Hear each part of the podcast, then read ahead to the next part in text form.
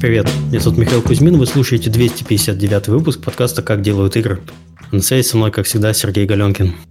Всем привет. Мы сегодня поговорим про самообразование, и, в принципе, про образование тоже, а в игровой индустрии у нас э, хороший набор гостей, мы перейдем к ним сразу после рекламы. А напоминаю, что благодарить нас, если у вас возникло такое, э, такое желание, можно с помощью системы Patreon, ссылка есть в описании. А также спасибо всем тем, кто продолжает у нас это делать на регулярной основе. А также наш подкаст выходит при поддержке наших спонсоров. И первый спонсор – это компания PlayX. А PlayX – это крупнейший игровой разработчик... Э, я не тот документ открыл. Так всегда. Крупнейший игровой разработчик в СНГ и один из пяти самых успешных издателей мобильных игр в мире. PlayX создает проекты, в которые каждый день играют более 30 миллионов человек. Успех компании – результаты работы уникальной команды над сложными задачами. Playx уже более тысячи сотрудников, половина из которых трудится удаленно из разных точек мира.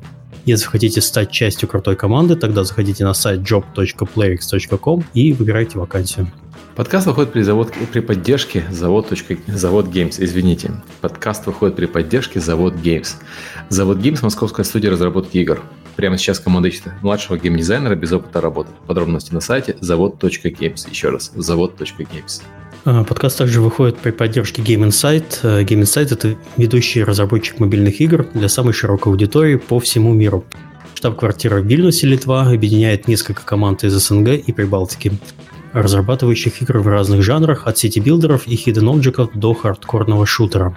Суммарная аудитория проектов компании, среди которых Guns of Boom, The Tribez, Airport City, Mystery Manor и другие хиты, а, превышает 350 миллионов человек – Подробнее на сайте gameinsight.com. Еще больше интересного по хэштегу GoGameInsight.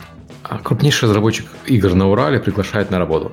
Target Games, авторы игры про сражение уникальных бронемобилей Crossout, космического онлайн-экшена Star Conflict и культовой RPG X-машина, ищут таланты от джуна до лида. Если ты хочешь зарабатывать, делая игры, пиши на job at target.ru или заходи на сайт target.ru в раздел вакансии.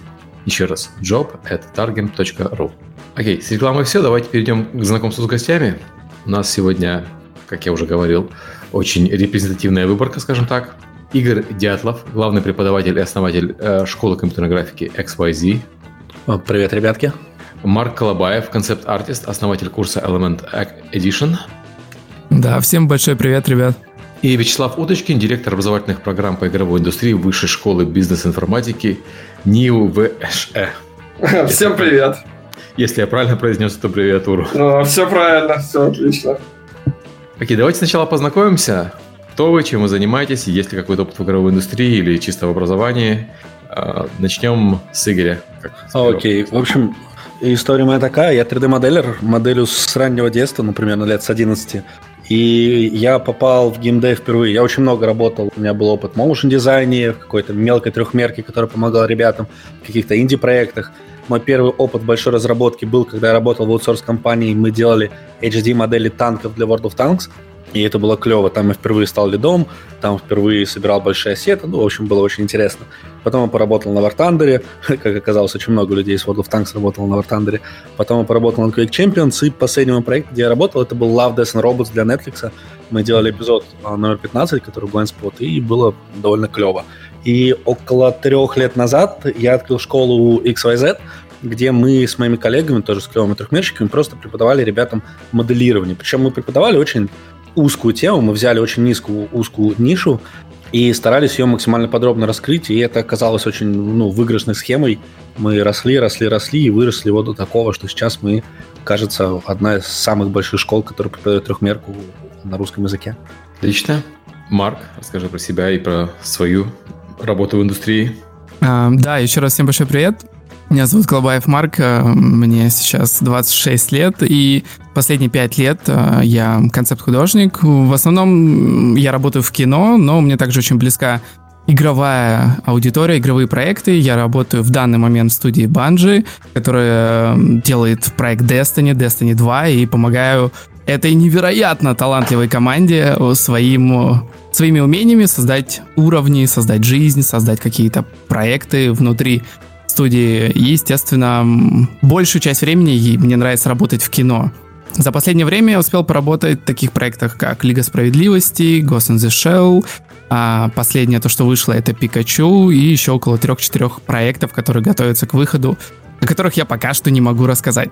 Вот. И в последние 2-3 года я веду обучающий проект Element Edition, в котором обучаю тому, что сам научился делать на этих проектах. То есть я постоянно общаюсь с самыми лучшими художниками в индустрии на таких больших проектах. Естественно, за короткое время я приобретаю просто годовые опыты и этим же делюсь с ребятами. А, замечательно. Э, Вячеслав? А, да. Всем привет еще раз. Вот меня зовут Вячеслав Уточкин. Я в игровой индустрии уже 10 лет. Э, как раз 10 лет назад начал с того, что ушел с высокооплачиваемой работы в банке на то, чтобы работать в профессии своей мечты разработчиком игр. Тогда, конечно, тоже с даунгрейдом это было.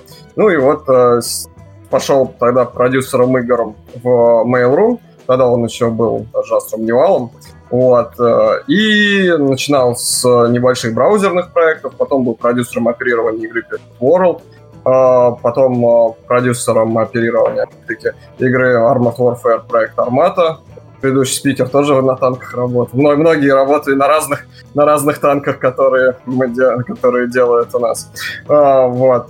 И пять лет назад мы вместе с Константином Сахновым э, в высшей школе бизнес-информатики НИУФШЕ, да, создали как раз образовательную программу менеджмент игровых проектов, благодаря тому, что вот как раз руководство ВШБ и НИУФШЕ решило открывать новые направления и решило там развивать инновационное образование в новых сферах.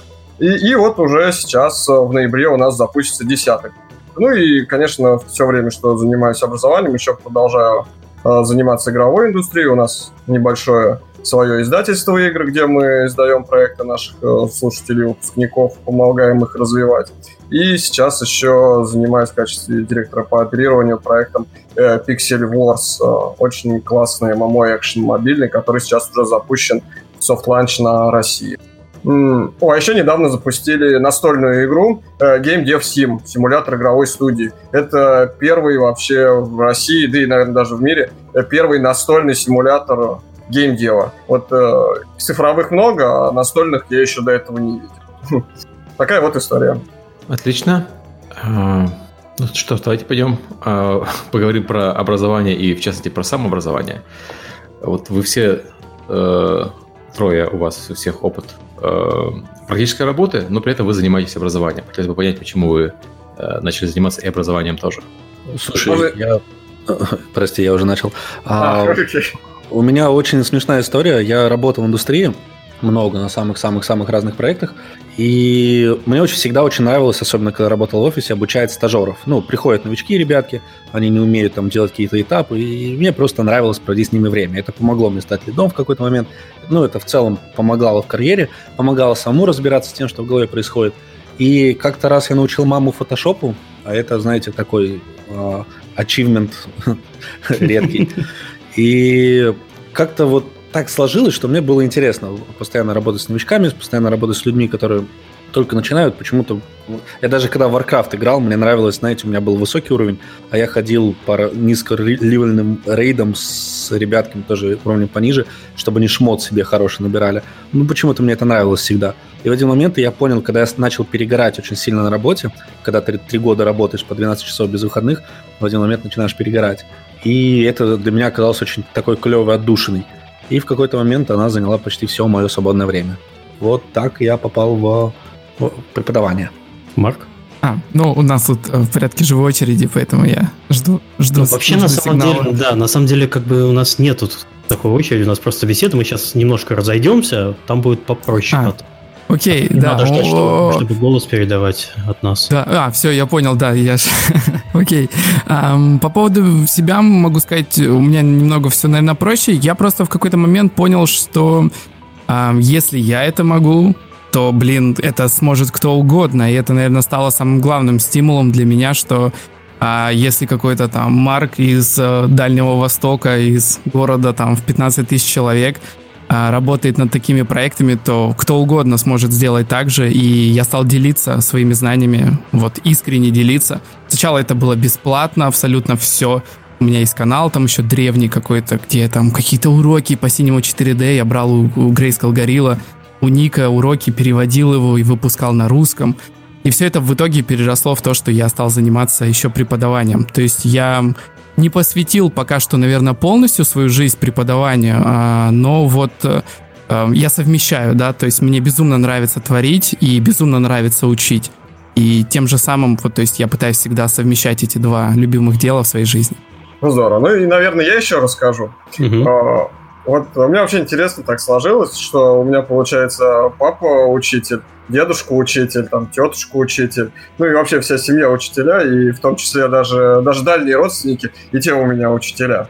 А я вначале в банке работал, да, там в строительстве до этого работал, и только, а потом ну, в геймдеве. Вообще как-то не связано с образованием, но судьба так сложилась, что привело к этому, потому что я вот когда пришел только в геймдев, да, так э, получилось, что не было вообще ничего там. Вот сейчас э, огромное количество информации есть и в интернете, и образовательных программ, где даны хорошие, качественные, структурированные знания по геймделу. А тогда ничего не было, все приобреталось на собственном опыте, ломал там собственные грабли, а свой лоб и а другие свои места. Вот. И это просто было очень тяжело, особенно когда там пришел из в такую сферу. Ну, первый год это было вообще, ну, очень безумно интересно и бесконечно тяжело, и там удержаться очень сложно в такой ситуации, ну, просто потому что непонятно, откуда черт знание. И тогда вот что думал в голове появилось, ну, вот когда-нибудь, когда-нибудь пройдут годы, да, я сам стану опытным продюсером, и э, тогда уже смогу помогать другим людям, чтобы им было легче, чем мне. И вот прошли годы, и тут э, вот оказалось, что есть возможность, есть возможность этим заняться. Ну, вот а как, как возможность появилась, собственно, сразу и занялся, и понял, что вот прям реально мое. И реально чувствую прям вот удовлетворение, удовольствие и радость от того, что этим занимаюсь. Ну вот, э, вот так вот и привело меня к образованию. Вообще мы с Серегой на самом деле тоже виноваты. Мы тоже участвуем в этом же процессе. С помощью подкаста пытаемся рассказать, как это все устроено изнутри. Мы пытаемся предупредить Миша. Уже, уже 8 лет предупреждаем, никак не можем вообще. Да. Это, кстати, про информацию, про то, что ее было очень мало, абсолютно шиза. Я помню, я занимаюсь трехмеркой с 11 лет, но впервые хорошо стало получаться в 21, то есть спустя 10 лет, мой бог, как же это было долго. А, именно потому, что в интернете много информации о том, какие кнопки нажимать, но ну, просто вот ты нажал кнопку, окей, молодец. А о том, как делать красиво, как делать композицию, как делать вот все-все-все это, информации на удивление, ну, не то, что мало, нужно было правильно уметь ее искать, ну, и все-таки мало. Кажется, что в интернете есть все, но на самом деле, когда ты хотя бы в одну тему достаточно глубоко копнешь, оказывается, что, ну, ни хрена не все. Огромное количество еще достаточно глубоких, важных тем в интернете либо вообще не поднимались, либо поднимались так чуть-чуть, или в таких спрятанных от как бы от публичности местах, что все равно есть вот эта проблема нехватки информации, хаос информационного, вот этого информационного настоящего болота, где, ну, как бы я так понимаю, мы вот ребятки, которые берут на себя ответственность за тем, чтобы эту информацию структурировать и собирать в одно место, как, знаете, как раньше писали энциклопедии, а сейчас делают онлайн-школы. Ну, собственно, да. Мне кажется, вот э, подкаст э, КДИ можно как такой большой онлайн-курс смотреть, такой э, растянутый на годы, такой комплексный онлайн-курс по разработке игр, собственно, охватывающий все аспекты. Ну, сколько, кстати... ты, сколько ты там 10 лет пытался сделать красиво, вот мы тоже уже пытаемся. Ну, мы пока 8, у нас получится, Миша, у нас когда-нибудь получится. Когда-нибудь получится. Хорошо, у меня такой, у меня такой вопрос. А как, э, кто ваши ученики? Кто к вам приходит? И как э, ваши школы устроены тех, технически? Как процесс э, выглядит? А, здесь бы, может быть, я еще, знаешь, это начал с того, что ну, разные школы учат же разным штукам. А, вообще, если посмотреть на игровую индустрию, то, наверное, я бы, ну, можно разделить, да, все, грубо говоря, направления деятельности на там, инди-разработку, да, и работу в крупной, ну, в игровой компании, да. И в любом случае, как бы это ни было, все сотрудники, ну, на мой, на мой взгляд, да, можно разделить на четыре большие категории. Это, соответственно, все технари, и это и программисты, серверные, клиентские, ну и вообще все технари. Соответственно, дальше это идут как раз э, те, кто работает с визуальным стилем. И вот э, коллеги, которые здесь ну, у нас в подкасте сегодня, как раз они, как раз, я так понимаю, учат именно вот э, визуальной составляющей игры. И ну, идеологи, назовем это, геймдизайнеры, продюсеры, мен, менеджерский состав. Ну и, собственно, еще там часть людей, кто, например, там, те же самые тестировщики, офисные сотрудники и так далее. Это если мы говорим про разработку. А если мы говорим про оперирование, там вообще и комьюнити-менеджеры, и техническая поддержка, и маркетинг с пиаром, и вот еще много всего. Вот. И вот если брать, э, например, нашу образовательную программу менеджмент игровых проектов в Высшей школе бизнес-информатики МИУШЕ, то э, мы как раз э, готовим тех, кого вот я объединю в категорию идеологов, и тех, кто работает в оперировании идеологов разработки и сотрудников оперирования, и инди-разработчиков. И вот, и к нам приходят те, кто хочет стать геймдизайнером в первую очередь, э, менеджером игровых проектов, или пойти работать в оперировании, это маркетинг, э, пиар, иногда даже начинают с комьюнити-менеджмента или с технической поддержки, или с тестировщика, чтобы постепенно расти по карьерной лестнице. Если по возрасту брать, то у нас это дополнительное образование для взрослых людей, которые хотят сменить свою сферу деятельности. Поэтому это обычно от 22 до 35 лет. То есть это осознанный выбор осознанного человека, который параллельно с обучением еще работает, э, там, у которого семья, и который совмещает это все для того, чтобы вот сменить сферу деятельности, уйти из банка, уйти там, не знаю, из РЖД, из э, какой-нибудь IT-компании, которая с играми не связана, и перейти на работу именно в игровую индустрию. Часто, кстати, еще из различных маркетинговых агентств, э, которые маркетинговых агентств люди работают, нам идут.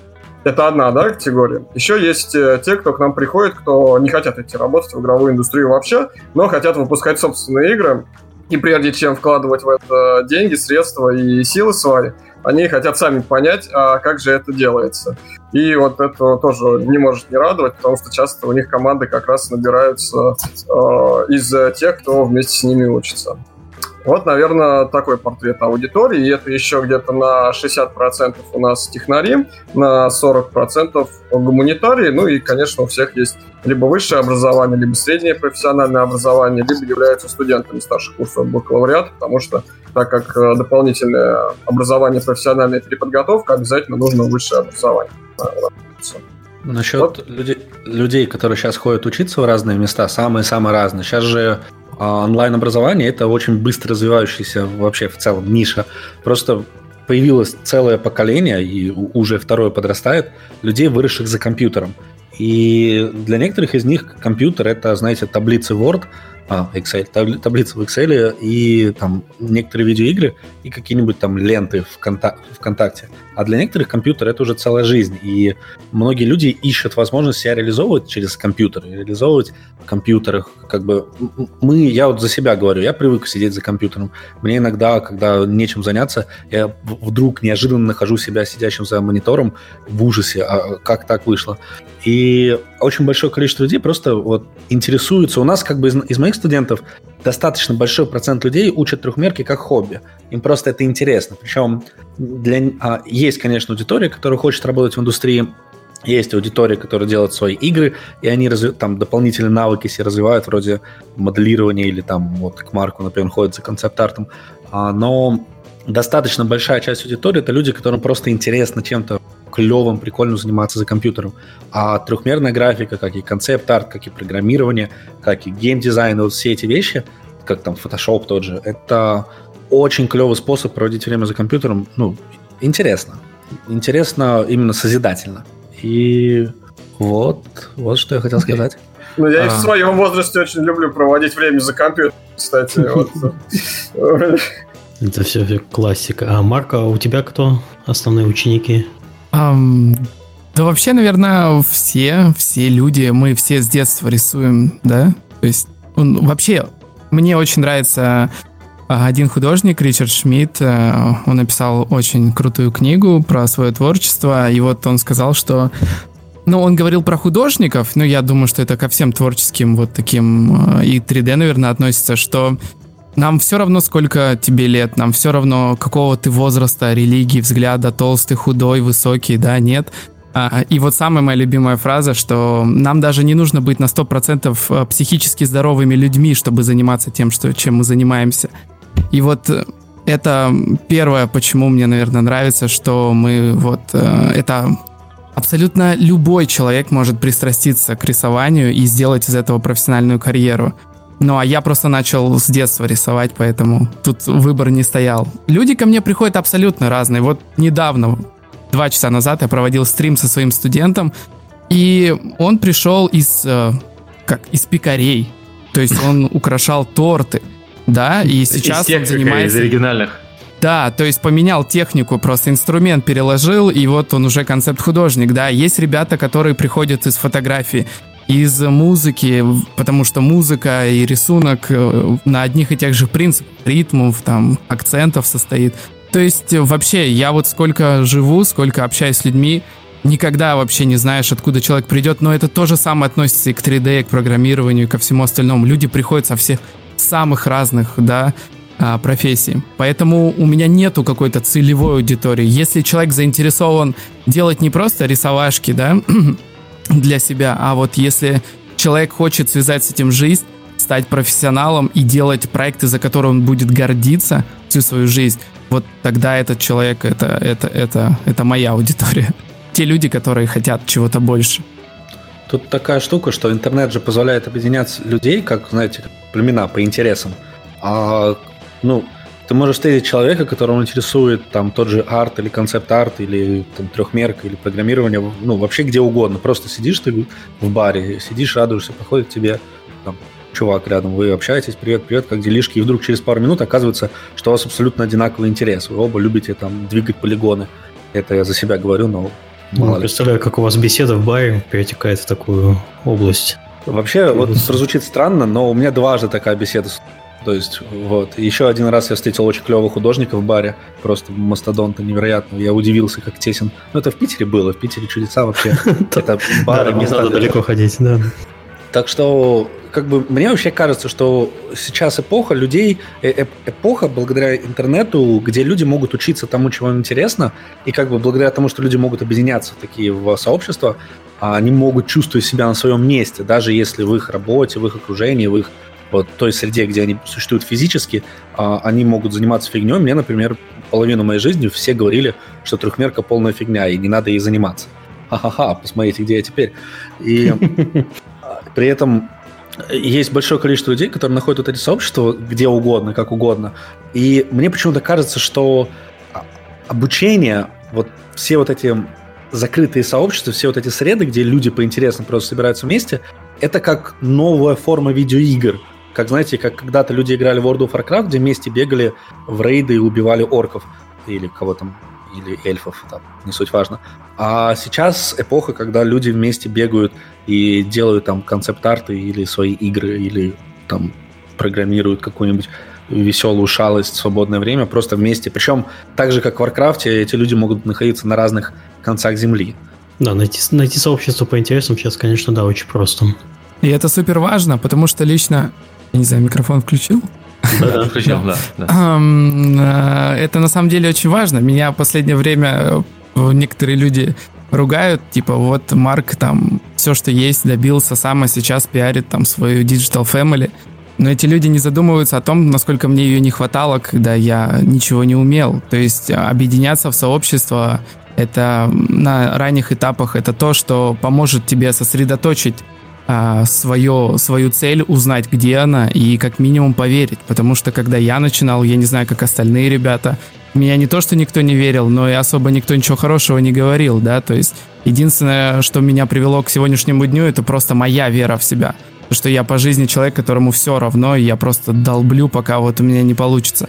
И вот такие э, сообщества в разных индустриях это супер э, способ очень быстро, качественно себя качнуть и в то же время не сойти с пути, видя о том, что у всех такие же ошибки, чего вот мне не хватало в начале образования, самообразования, что я не видел, что оказывается никто сразу ничего не получается, что у всех плохие дни, что каждый справляется с огромным количеством ошибок, и ему приходится преодолевать себя, что легче не станет рисовать даже через 25 лет, а, так как говорят самые маститые художники, что они всю жизнь надеялись, что каждый день станет легче, но Работы становятся лучше, но легче не становится. Все равно приходится каждый раз преодолевать кучу вопросов. И просто ты уже по-другому к ним относишься. Поэтому сообщество в самообразовании, я считаю, это очень важно. Неважно, какое-то... Лишь бы там были профессионалы. Вот я считаю, чтобы там было минимум 2-3 человека, которые э, серьезно в этом разбираются.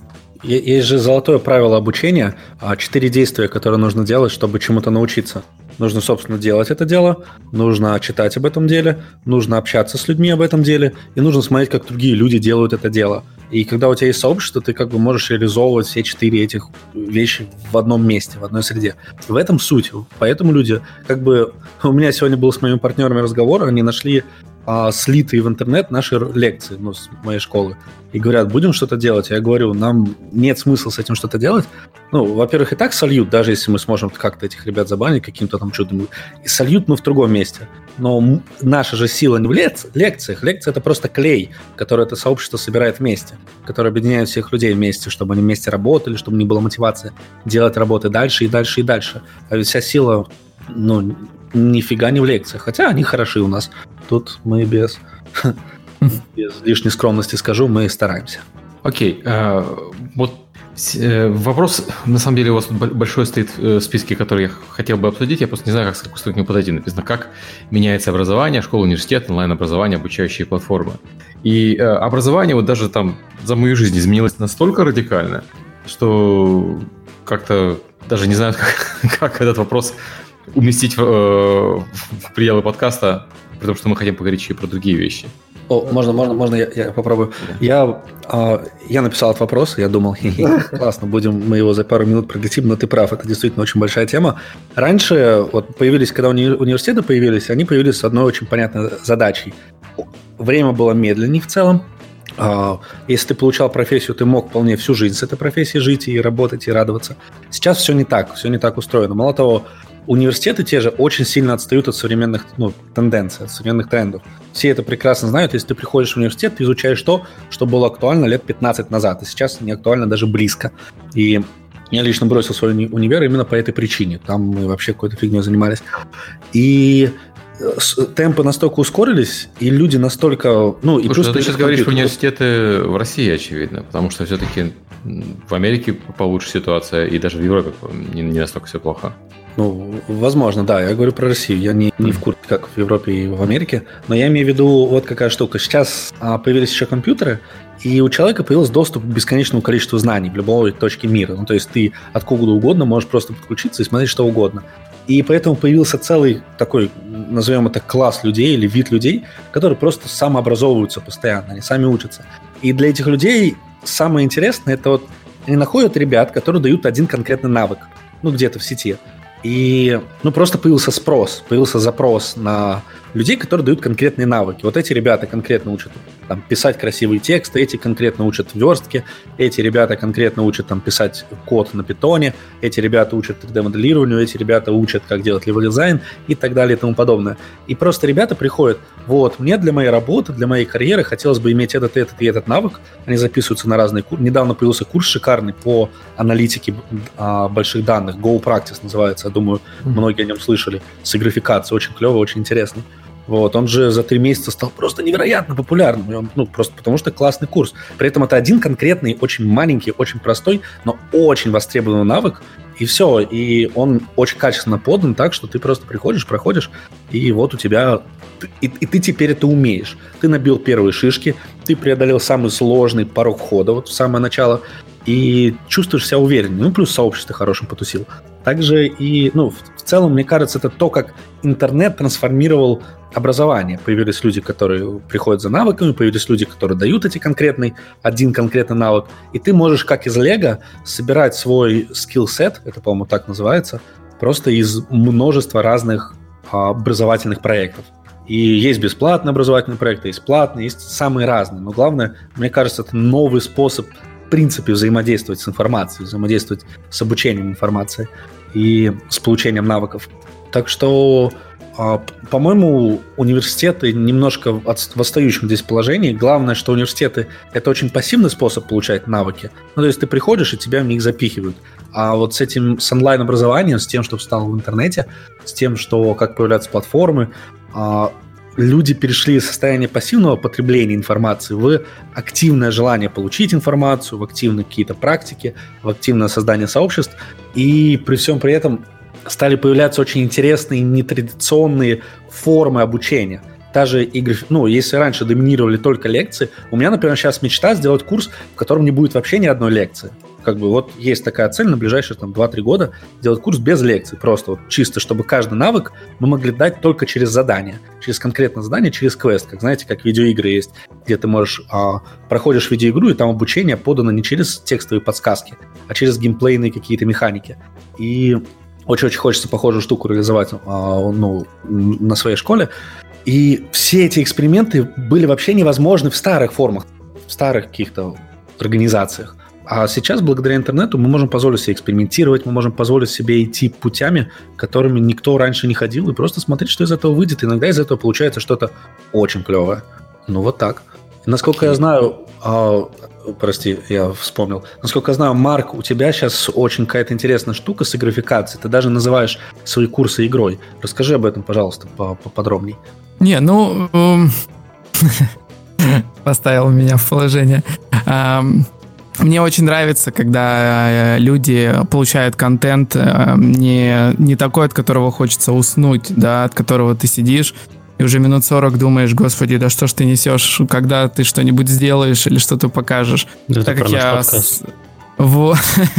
ну, я ничего не имел общего с вашим подкастом, но суть в том, что я до сих пор плачу огромные деньги за то, чтобы обучаться, и очень часто я встречаю огромное количество людей, которые записаны супер дорогие курсы, на которых я не могу отсидеть 30 минут ровно на стуле, потому что мне настолько неинтересно, что просто я готов удариться об свой стол. И когда я записываю свой проект, когда я даю какие-то свои знания, я всегда прохожу вот через эти 10 своих каких-то внутренних фильтров, отсеивания ненужной информации, чтобы человек получил только самое важное – ничего лишнего. Даже если это чуть-чуть важно, этого не будет, то только самое важное. И, естественно, также и я работаю с клиентами, то есть я записываю проекты, я рисую, я общаюсь именно вот по такой жизненной фразе, да, что только самое важное дать а, клиенту или э, человеку, который приходит ко мне на обучение. А что связано с играми, это, наверное, больше Игорь говорил, у меня есть планы, также, э, как и у всех, да, что-то разнообразить, сделать, но, к сожалению, они пока недостижимы финансово. То есть есть э, интерес сделать обучение таким образом, чтобы оно подавалось в форме такого, да, как квест прохождения, действительно, что ты не не качаешь уроки, а ты вот во что-то, можно сказать, играешь с какими-то ачивками, с какими-то штуками, и при этом ты прокачиваешься не на уровень там нарисовать квадратик, а на уровень серьезной топовой работы. Вот, это да. Мы, кстати, вот а, мы недавно зарелизили курс бесплатный а, по кнопкам, на котором я очень-очень сильно хотел поэкспериментировать, сделать а, квесты прохождения. Квесты не просто ты даешь задание, человек смотрит его и выполняет, а квест мы даем файлик программы, ну, файлик Blender или Maya, ну, 3D-редактора. Ты открываешь его, и там внутри этого файлика инструкция, и проходя эту инструкцию, ты осваиваешь самые-самые азы работы с программой. И мы сделали эту штуку, по блендеру мы даже сделали сюжетку в ней, пародирующую Metal Gear Solid. Ну, потому что Денвер, который помогал мне с этой штукой, он большой фанат Metal Gear Solid. И самое удивительное было, когда мне вдруг присылают Play по нашему курсу. Ну, то есть мы сделали курс образовательный, мы придумали пару квестов, и Play. Офигеть, люди записывают это, люди проходят. Для них это уже больше похоже на игру, чем на обучение. И вот это очень интересно. Это просто, ну, сам по себе формат такой, сам опыт, сам, сам эксперимент сделать так – это как бы штука, которой, может быть, кто-то такое делал. Я видел, что Ubisoft делает что-то похожее по обучению дизайну, но меня очень клево заводит, меня вот мой двигатель внутренний, из-за которого я просто ну, делаю такие вещи, это именно вот попытка превратить... У меня есть такая эм, цель, когда меня спрашивают, вот, что ты хочешь, чтобы с твоей школой случилось там за два, за три года, я говорю, мне бы хотелось сделать то же, что сделал World of Warcraft для видеоигр, только для образования. А, это в первую очередь про сообщество, про рейды, про квесты. Там длинная тема, не буду сейчас все это расписывать. И когда получается с этими квестами, ну, когда ты просто выпускаешь квесты, люди пишут let's play, ты такой, окей, наверное, мы идем в правильном направлении. Как бы ты никогда не знаешь, идешь ли ты в правильном или нет, пока не получишь результата. Но вот, вот, вот, вот так. Я бы еще вот добавил, говоря про непосредственно как изменилось, да, образование. И вот, опять-таки, тенденция к игрофикации образования тоже, мне кажется, из этого исходит. Я вот вспоминаю себя, ну, и вот когда я там в институт поступал, тогда сами образовательные программы, они, насколько я помню, ну, больше задавались целями государства, планами и целями вузов, там, часто планами компаний, трендами, ну, и потребностями компаний, да. Вот. А сейчас, э, вот как я вижу это и то, как мы работаем, например, что вообще сами цели формирования образовательных программ, они больше задаются целевой аудитории, они задаются самими учащимися. Вот, то есть учащиеся задают те потребности, чего они хотят знать. Ну, вот смотрите, вот 15 лет назад кто бы сказал, что можно в ВУЗ пойти учиться на геймдизайнера. Ну, наверное, бы там, там мои бы родители тогда посмеялись бы над этим, когда я сам выбирал, в какой вуз пойти учиться. А сейчас вот именно непосредственно потребности людей, потребности будущих учащихся, они как раз и задают э, тренды самого образования, задают, какие программы делать. То же самое, программа должна быть интересной для учащихся, и те же самые, чтобы знания лучше усваивались, чтобы им было хорошо. Отсюда вот э, и графикация образования, да, о которой мы сейчас говорили, современная вот цифровая экономика, да, позволяет это сделать, современные методики появились, ну и вот даже на, вот на нашей образовательной программе, например, мы экзамены некоторые принимаем в форме игропрактики, да, то есть создали целую настольную игру для того, чтобы э, симулировать путь разработчика игр, это тоже определенная графикация образования. Э, так что вот, мне кажется, вот, э, очень важно, что вот сейчас именно сместился тренд к тому с прошлого, да, что сами учащиеся задают те тренды образования, задают те вещи, с которыми образование работает. Вот. Ну и плюс... Раз вы, в принципе, в теме, вообще есть какие-то подвычки в нашем э, высшем образовании с точки зрения государства? Что-то меняется там? Потому что, ну, я, Сергей, э, закончили университет там 20 лет назад. С тех пор понятно, что мы не, особо не следили. А сейчас что-то по-другому или все так же? Ну, что касается, ну, вот, например, появились же в России высшее образование по геймдизайну тому же, причем в нескольких вузах сразу, магистратура появилась. Ну, я не могу про них много рассказать, просто потому что я, ну, там, не, не занимаюсь их разработкой, но читал про них, общался много и со студентами, и даже завидую тем э, ребятам, которые вот сейчас э, пошли учиться, ну, по-доброму, естественно, пошли учиться на геймдизайнера. Я-то на финансиста шел, потому что тогда потребности как раз задавались компаниями государством, тогда потребность была там в юристах и экономистах. Юристы-экономисты, да, я да, помню. Вот, это, это... вот, я, собственно, и пошел да, на экономиста. А если бы была возможность и мое собственное желание, конечно, я сразу бы пошел учиться на геймдизайнера и не терял бы там, э, сколько там, 25 лет своей жизни, пока не начал заниматься этим делом сам. Я помню, у нас на юриста было вообще невозможно поступить без блата. Это, это было очень, очень-очень престижное направление. Да, я помню то же самое с юристами, а потом они, никто работать из них не мог. Потому что да. столько юристов в стране было не нужно. Вот-вот. Uh, так что это. Ну, сколько, кстати, а сколько вот... в стране нужно геймдизайнеров? Ну, кстати, вот. Один Кадима. Один, один Кадима. И чтобы ездил в метро, да. Ну, кстати, вот э, сколько нужно, да? Интересный, вот я бы тоже еще выделил один тренд, который раньше, на мой взгляд, был меньше. Сейчас э, э, именно в IT-образовании очень, ну, очень активно развивается образование под эгидой больших корпораций под эгидой больших IT-компаний. Там, я смотрю, очень много денег в это вкладывают. Вот, и ресурсов. Ну, вот курсы от Яндекса, да, например, они же очень высоко на рынке зала. Mm. И это, мне кажется, тоже вот одно то, что изменилось, что э, крупные корпорации прям активно развивают э, и собственные образовательные платформы, и на базе вузов развивают проекты. Хорошо. Ну, я, я опять же хочу сказать простую вещь, на самом деле, насколько нужно. Зайдите, опять же, тот же кредит от Destiny или от того же Metal Gear Solid и просто до, доскрольте их до конца, посмотрите, сколько там людей. И я думаю, что уже к середину списка человек сразу поймет, что в России пока такое невозможно, потому что 95% даже названий э, профессий будет непонятно. То есть у нас не то, что людей не хватает, у нас даже пока нету профессий столько, да, которые задействованы в большой разработке. Это ж не только художник и 3D-шник, VFXer, композитор. Там такой список невероятный, который я до сих пор не понимаю весь. да, для любой игры. Вот, поэтому я думаю, тут, э, тут нужно не, не, не только школы, тут э, нужно куда более, больше. Да, то есть потому что те же сценаристы, э, писатели, это ж тоже относится и к играм, и к фильмам. Ну, это ж не только отдельно. Да, то есть у нас должны быть хорошие школы по сценарию, там, и режиссуре. Это же все одно и то же. Сейчас игры от фильмов уже практически не отличить. Вообще разницы практически нет уже.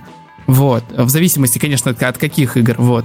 А, и в 90% случаев нужны те же самые люди. Очень часто люди переходят из э, игровых студий топовых, да, какие-то в кино, например, или наоборот потому что им устали там сжатые сроки в кино, а в играх там сроки 2, 3, 4 года больше и больше времени что-то сделать. Поэтому тут нужно прям в корень смотреть и, и первый пласт из чего строится. Вот. В то же время у нас в России сейчас очень э, круто развивается, ну, во-первых, наша разработка, что и растет очень круто. Многие будут хейтить, много будут говорить, да половина из этого говно, конечно. Ну, окей, говорите, что хотите, но факт в том, что количество наших фильмов становится больше, качество наших фильмов становится лучше. Кино, которое у нас делается, тоже становится потихоньку лучше. Я недавно увидел клип группы Синек Хаманток. Он так круто снят, он так голливудский, по-взрослому снят. Там оператор — это человек, который с Бондарчуком снимает кино невероятная картинка, и ты не можешь... Если бы такой клип вышел у, там, не знаю, у Кенни Веста, никто бы не удивился, это вполне его уровня. И то же самое выходят а, проекты наши, приходит очень много клевого инди нашего, и при этом у нас, как бы еще второе направление, у нас очень круто развивается аутсорс. Это, с одной стороны, немного жутковато, ну, потому что ну, знаете все эти разговоры о том, что самые дешевые страны для производства это Китай, Индия и Россия. Но в то же время аутсорс растет стремительно. Я знаю несколько аутсорс-компаний, которые на моем, вот как я попал в индустрию, на моих глазах появились и выросли до 100, до 150, до 200 человек, и они продолжают расти. И главное, появляются до сих пор новые компании. И, и для них есть место на рынке, для них есть ниши на рынке. И, опять же, сохранить 200, там, 100-200 человек в офисе у себя, ну, плюс там еще человек 50 на аутсорсе, от 50 до 100, это значит, что для всех этих людей есть работа. Если эти компании до сих пор нанимают, если до сих пор появляются новые компании, то для них тоже есть работа. А еще видеоигры развиваются, на каждый новый проект требуется больше контента, еще появляется AR и VR, которым тоже нужно больше контента, и видеоигры становятся больше, и кино становится больше, и всюду всех этих людей становится больше и больше и больше. Еще фильмы, вы знаете, как сейчас фильмы снимают?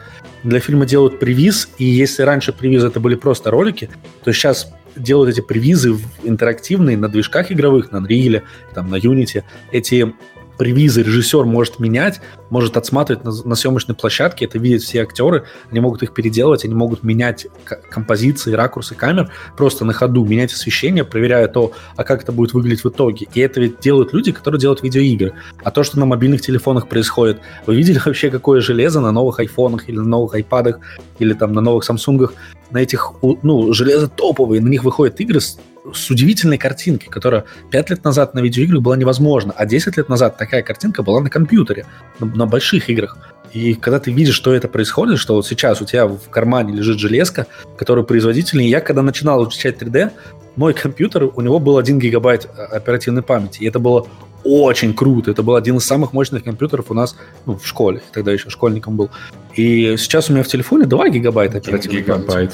памяти. Вот. У меня ну, в первом компьютере было 32 э, килобайта. Балованные здесь все. А, я... Э, окей, а, я хотел повернуться немножко назад к теме про образование. То есть мы, я думаю, что здесь никто не сомневается, что и кино и игровая индустрия, они развиваются очень активно, и э, обоим индустриям нужно больше специалистов везде, во всем мире. Я не, не хочу ограничиваться. Ты, конечно, хорошо говоришь, что в России снимают э, лучше фильмы, стали снимать, лучше снимать клипы, но я хотел бы, чтобы люди не ограничивались э, одним регионом, потому что это бессмысленно. Рынок труда сейчас глобальный, и специалисты требуются везде. Вот ты привел пример мобильной игры, и недавно вышел Call of Duty Mobile, одна из самых технически э, продвинутых, качественных игр на мобильных телефонах, сделана в Китае компанией, э, ну, Tencent, но студия Team Games, которые до этого сделали мобильный PUBG, и они же сделали э, Arena of Valor, самый популярный MOBA в мире. Ну, то есть нет, нельзя ограничиваться одним регионом, потому что люди работают, э, люди талантливые есть везде, и талантливые люди требуются везде. И вернемся к образованию. Вот у нас такой большой такой пункт есть, который еще, мне кажется, будет займет некоторое время для обсуждения. Существуют ли самоучки на самом деле? мне хотелось бы понять, почему вы этот вопрос хотели обсудить и почему у вас есть сомнения в существовании самоучек. Когда у нас Миша, например, самоучка, насколько мне известно. Я, в принципе, тоже. Мы... Самоучка, самоучка да. в чем? Ну, ты же не учился на маркетолога игрового? Нет, я физик по образованию. Ну вот, а я э, робототехник. Вот, я задал этот вопрос, просто он меня очень сильно беспокоит в последнее время. У меня был хороший он все еще есть, он только что в Майами переехал буквально вчера mm. или сегодня. 6 числа он переехал, 6 ну, не суть важно. И он всю жизнь говорит, что он самоучка. И я как бы тоже всю жизнь говорю, что я самоучка. Но правда в том, что когда я посмотрел, как он самоучился, оказалось, что он смотрел кучу туторов в интернете, общался с кучей чуваков а, разных в разных местах, а, практиковался в каких-то командах вместе. И вдруг оказалось, что все, что он назвал самоучкой, это отличается от обычного образования только тем, что в обычном образовании есть одно конкретное место, которое дает тебе информацию, а самоучка – это человек, который собирает информацию с огромного количества мест. И по факту получается, что самоучка, он не учится сам. Потому что человек, который самоучка, он далеко с одного места не уходит. Оказывается, что самоучка – это человек, который просто собирает информацию с очень большого количества разных источников. И в таком случае можно ли его называть самоучкой? Ну, наверное, можно. Но... Интересно, интересно, интересный взгляд, да, я согласен, что само слово «самучка» появилось в те времена, когда навыки, которым люди учились, действительно можно было освоить самому, там, молотком стучать по гвоздям или еще что-нибудь. Сейчас мы говорим про технические сложные навыки, которые действительно самостоятельно мало кто может освоить. И да, вот я говорю, ну, Миша самочка, я самочка, но мы все читали, мы все смотрели видео и учились у умных людей. У других, да, у других людей. Да. Вот, э, ну, чтобы немного практической составляющей добавить на тему самоучка, да, э, я просто сейчас в чат скину ссылку. Мы собрали, э, собрали для тех, кто хочет э, ну, сам изучить материалы по геймдеву, полезные ссылки, которые этому помогут. Фильмы, которые почитать, книги, которые посмотреть, конференции, которые посетить, подкасты, которые послушать, группы, в которые вступить, статьи, которые почитать и так далее.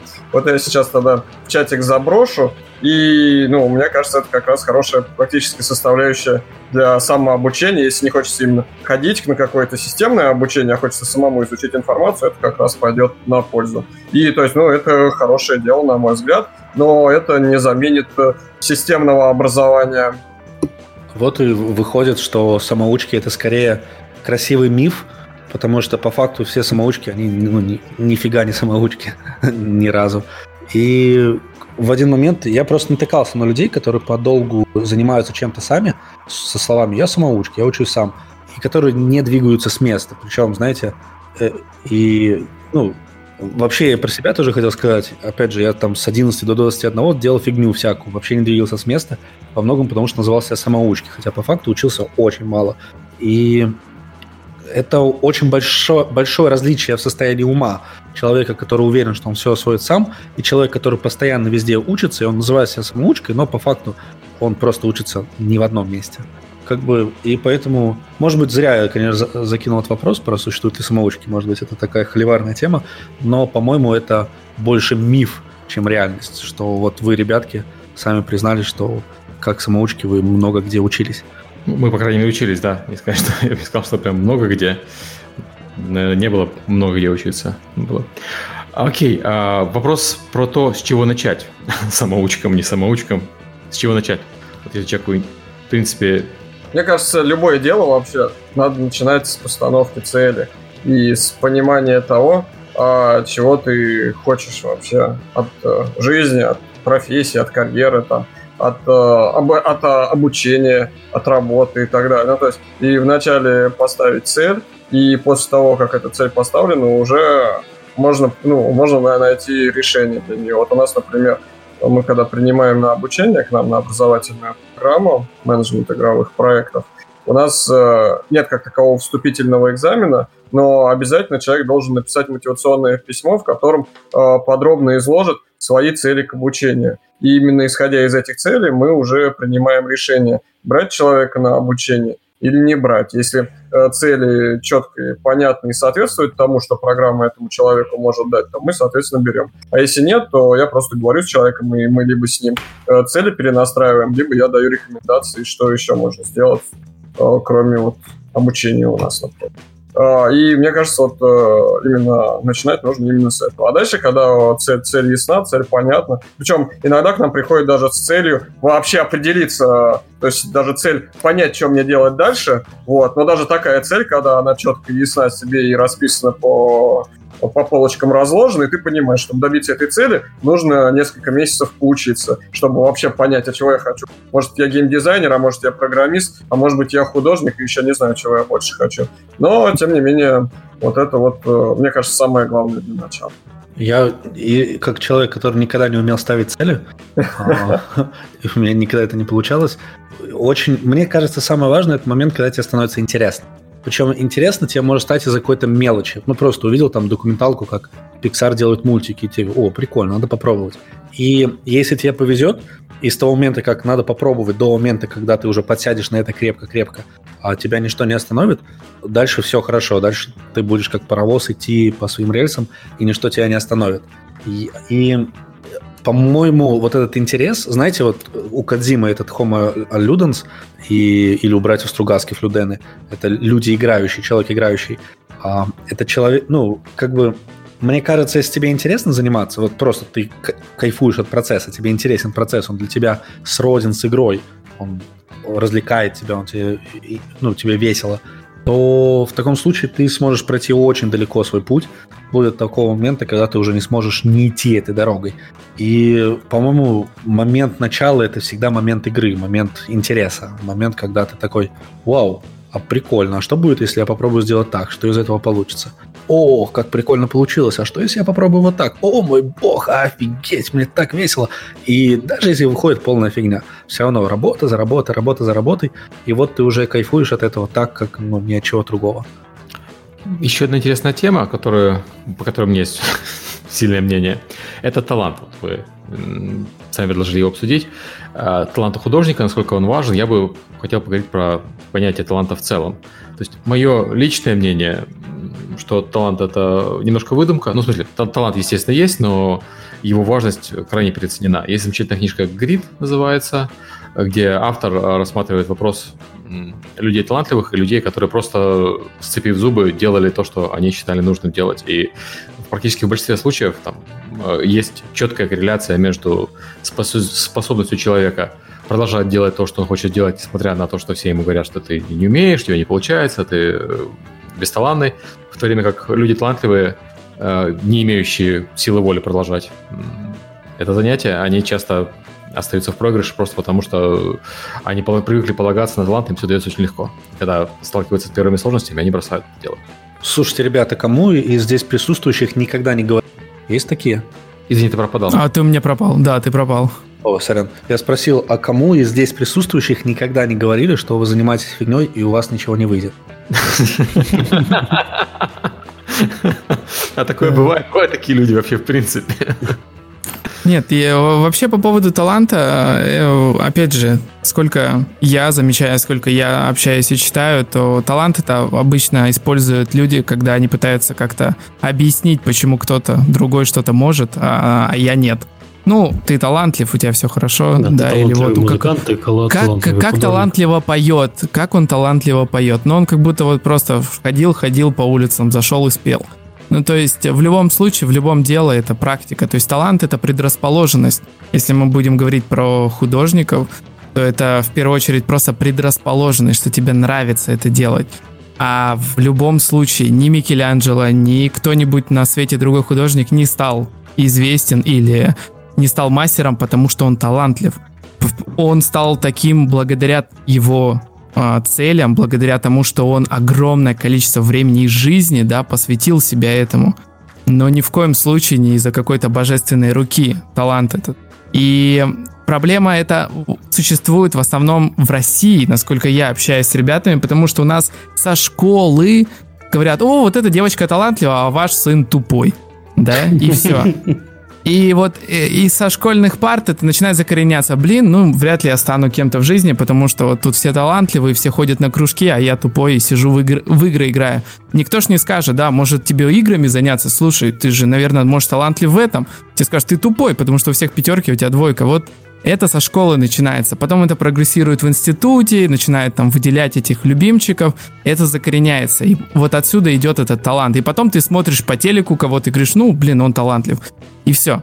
Больше 98% э, э, людей в России не придают этому значения больше никакому. Они не подразумевают по слову талант 99% да, потерянной жизни за любимым делом. Они просто это как, ну, он талант, и поэтому все хорошо. Поэтому я в первую очередь, опять же, воспользуюсь книгой Ричарда Шмидта. Нужно просто принять во внимание, что ты талантлив изначально, в самом начале. Просто вот, когда ты только начал заниматься этим, сказать себе, что ты талантлив самому себе и заниматься дальше. И все. Больше ничего не поможет. Вот часто Марк... забывают, что за талантом очень э, скрывается большое количество труда и работы. Мне сейчас в голову пришло, у меня есть любимый стендап-комик Эдди Изард, и у него, у него есть фильм-документалка про то, как он вообще стал э, знаменитым. И вот если ее посмотреть, то понимаешь, что человек э, там 10 лет до того, как он стал популярным, знаменитым, он 10 лет просто упорно работал. Он выступал на улице, он э, тренировал ну, свой талант э, выступления. У него есть болезнь дислексия, то есть он, он очень с трудом запоминает, то есть может читать текст, который э, написан, то есть он идет без сценария, выступает на сцене. Вот такие штуки очень полезно читать, документальные книги, э, документальные фильмы про вот э, ваших кумиров, чтобы понять, что на самом деле талант это, э, возможно, часть э, процесса, но для того, чтобы его реализовать, надо очень много, очень-очень много работать. Есть, э, я хотел... опять-таки в той же книге, извини, опять в той же книге есть э, хорошая вещь. Люди, которые э, имеют какие-то сложности с чем-то, они привыкают, ну там, я не знаю, человек проблемы со зрением, человек дислексия и так далее.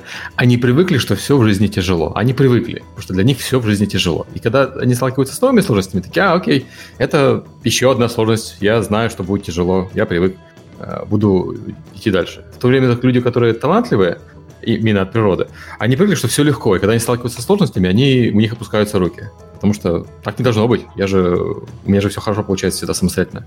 Да, и к таланту, мне кажется, еще нужен внутренний стержень, потому что говорить об этом хорошо, читать хорошо, но когда ты сидишь дома, один на один с собой в трусах рисуешь, и во всех вокруг тебя, как тебе кажется, у всех все получается, у тебя нет, мало это кому поможет прочитать что-то. Тут э, важен еще внутренний стержень да, человека.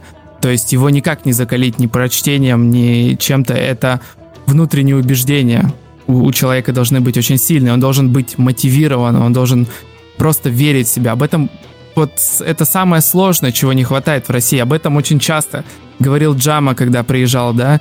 Он постоянно об этом говорил, и я в этом убежден, так же, как и многие другие, что без веры в себя все остальное бессмысленно нужна четкая вера, потому что в нашей жизни слишком много проблем и других забот, которые постоянно будут мешать. И вот э, только благодаря собственным усилиям можно вообще что угодно сделать. именно вот этой веры в себя. Аминь. На самом деле... по, по программированию в свое время говорил, что самая важная вещь для программиста это не голова, а задница. Потому что ему нужно сидеть на заднице и читать книжки, сидеть на заднице и кодить. Вот. Это так. Насчет... Да, есть книги. Я извиняюсь, Игорь, я просто скажу пару слов, что если кто-то не читал э, книгу Крадика художник, особенно из ребят, которые рисуют, то вот я советую почитать ее. Она написана не как там том по какой-нибудь математике, а там просто на странице по две строчки. Но а, вот эта книжка за 30 минут даст больше, чем 10 лет в школе. И с точки зрения планирования и рисования. Да, Игорь, ты говорил. Да, на, на, насчет таланта, вот у меня я не верю в талант, ну, вот все, что люди вот называют талантом. Еще я не верю в творчество, но это отдельная тема разговора. И я в один момент эм, понял для себя такое объяснение таланта. Знаете, когда вы создаете в Fallout персонажа, и вы выбираете там в начале несколько перков. И один перк, например, может быть там холодное оружие. При этом вы всю игру можете пройти вообще не трогая холодное оружие. А при этом, если вы будете качать холодное оружие, но оно чуть быстрее, чем другое оружие, будет качаться у вас ну, изначально там на пару пунктов выше навык. Но это не значит, что вы с самого начала игры будете топовым чуваком с топовым холодным оружием. Это все равно навык, который, ну, качается. Это все равно какой-то очень небольшой буст. И при этом, ну, я... Самые талантливые люди, которые я знаю, ну, в моей жизни, они либо назыв, называют себя бездарными постоянно, либо постоянно говорят, что ой, мне еще так многому нужно научиться.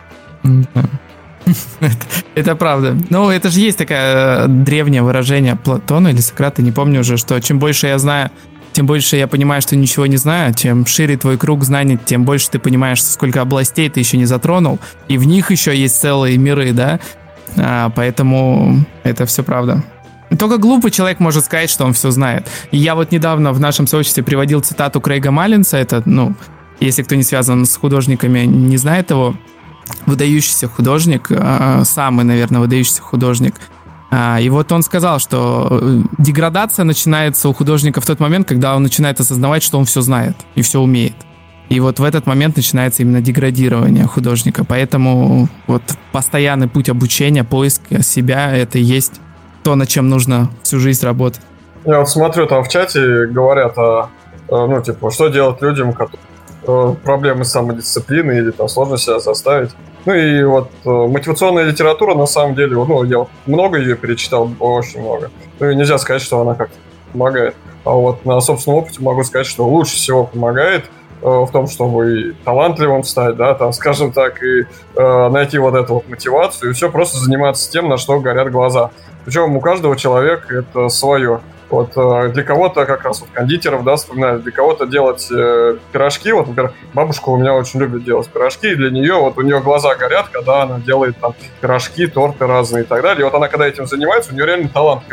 А я вот, например, долго себя искал в жизни, и совершенно, ну, не было интересно там, э, что там, в какой мотивационной литературу не читаю, мне не интересно было работать в банке или в строительстве. А когда пошел работать в игры, да блин, это настолько интересно, это настолько круто. Ты настолько хочешь идти на работу и настолько не хочешь с нее уходить. Тебе заниматься этим интереснее, чем играть. Ну, на моем опыте. Мне, мне заниматься этим интереснее, чем играть.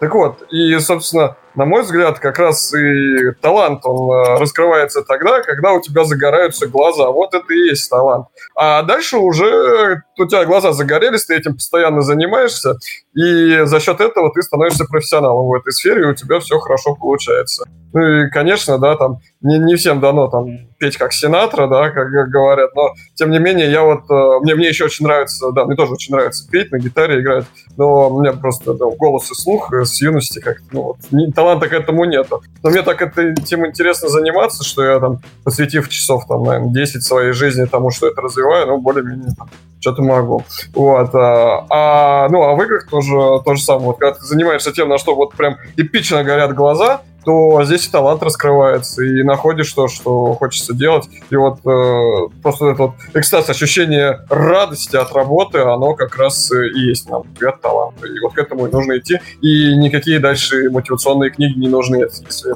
для меня, я быстро скажу, что лучшая мотивация, вот кто не видел, неважно, связан человек вообще с, то есть с миром э, графики или кино, а, есть блог Питера Джексона о том, как он снимал «Властелина колец» и «Хоббита». Он был раньше на русском, но его заблочили. Теперь он остался только на английской версии. И, опять же, если купить DVD-диск, то можно еще больше увидеть.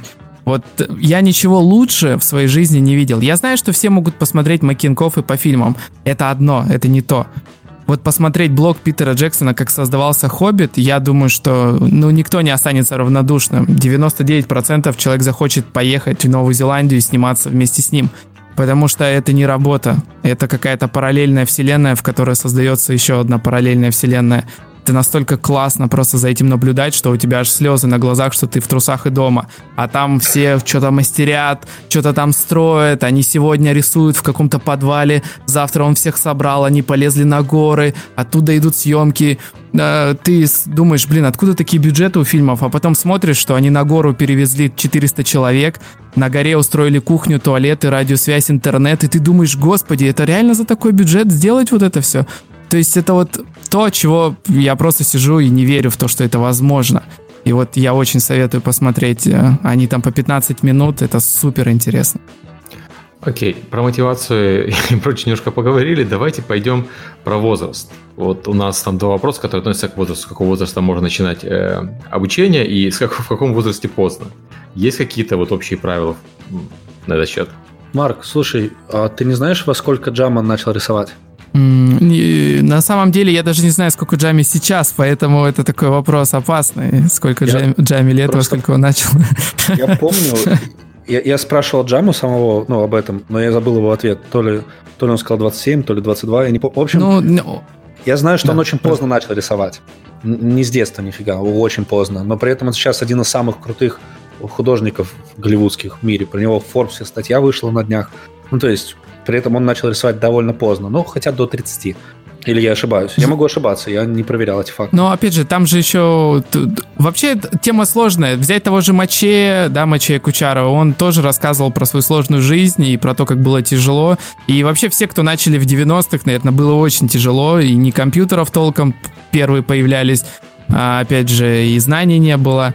Если говорить сегодняшним, да, возрастом, я считаю, что вообще это бессмыслица. Я уверен, что если у 70-летнего деда будут гореть глаза, и он будет разбираться в компьютерах на уровне там сегодняшних школьников, то он сможет за пару лет уже начать что-то делать. Тут в прямом смысле, как бы ни казалось, мне кажется, ограничения это только внутренние есть.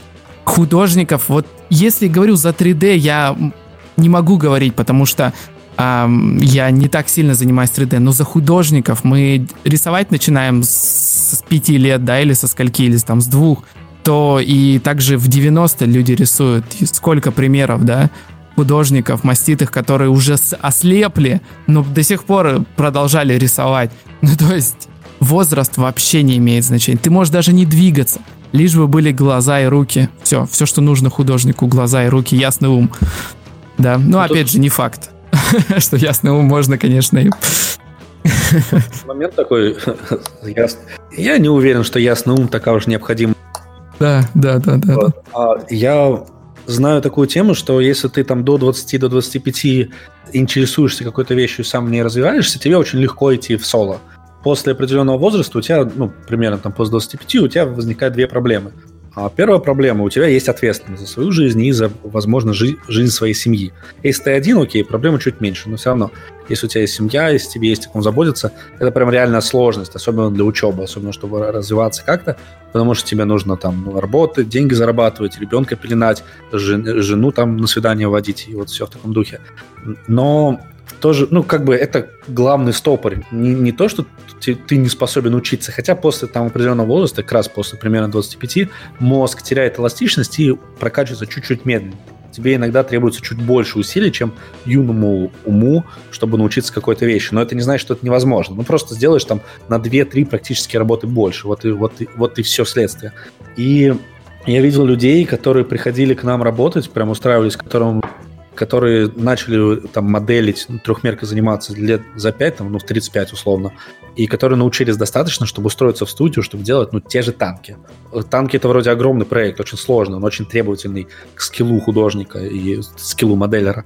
И люди, которые в 35 начали учиться моделить и в 40 уже сидели в офисе и делали такие сложные вещи, ну, круто. Вот, они научились. Есть такие кейсы, это не миф, это не, не виртуальная штука. При этом, опять же, после примерно там 25 Uh, насколько я знаю, могу ошибаться, у меня я не, не проводил каких-то исследований особых. Насколько я знаю, людям гораздо интереснее и проще учиться уже в команде. То есть до 20, до 25 ты легко можешь учиться в соло, после 20-25 то там ближе к 30, тебе гораздо интереснее учиться, когда рядом есть другие люди, занимающиеся тем же самым, которые помогают тебе вот быть в этом движе. И потому что у тебя в целом просто эволюционно мы так устроены, в целом сильнее работают социальные механизмы. Они больше помогают тебе мотивироваться, больше помогают тебе держаться своей стаи, быть полезным стае, быть нужным твоей, твоей команде.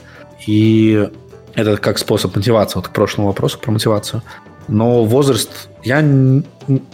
Может быть, у нас, конечно, ошибка выжившего, знаете, эта штука. Может быть, мы не видим людей, которые не научились, хотя начали учиться взрослые, потому что мы общаемся с теми, кто научился, может быть.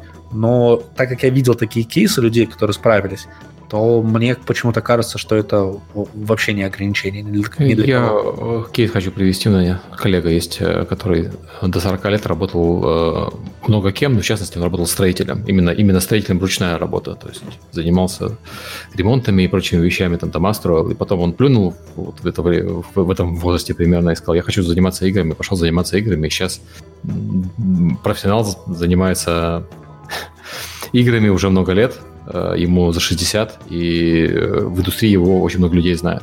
Хотя он в ней появился относительно не так давно и появился в невы- невыигрышной ситуации, потому что был старше в два раза, чем все остальные, кто в нее приходил. То есть, э, да, это, возможно, ошибка, выжившего, но еще, возможно, надо смотреть с другой стороны. Если тебе неинтересно, чем ты занимаешься э, в 30, и тебе неинтересно, чем ты занимаешься в 40, то это стоит поменять и начать заниматься тем, что интересно. Все-таки жизнь одна, и да. как бы, типа, я вот этого больше всего еще со школы не понимал. Типа, меня в последнюю вот... Э, конечно, хорошо говорить, когда все нормально, но я к тому, что я к тому, что говорю, что меня никогда не беспокоил вопрос, там, например, заработка, потому что меня научили простой вещи, самой простой вещи. Не, еще научили, наверное, на, в седьмом классе на физике, да, просто неважно, кто ты, важно, что ты делаешь, на каком уровне, то есть вот в прямом, во что не возьми, вообще вот любую профессию, сферу, если ты профессионал, ты зарабатываешь, все, никакая, никакой нету. Про, конкуренция есть всегда на низком уровне, не на, на, на профессиональном нету конкуренции.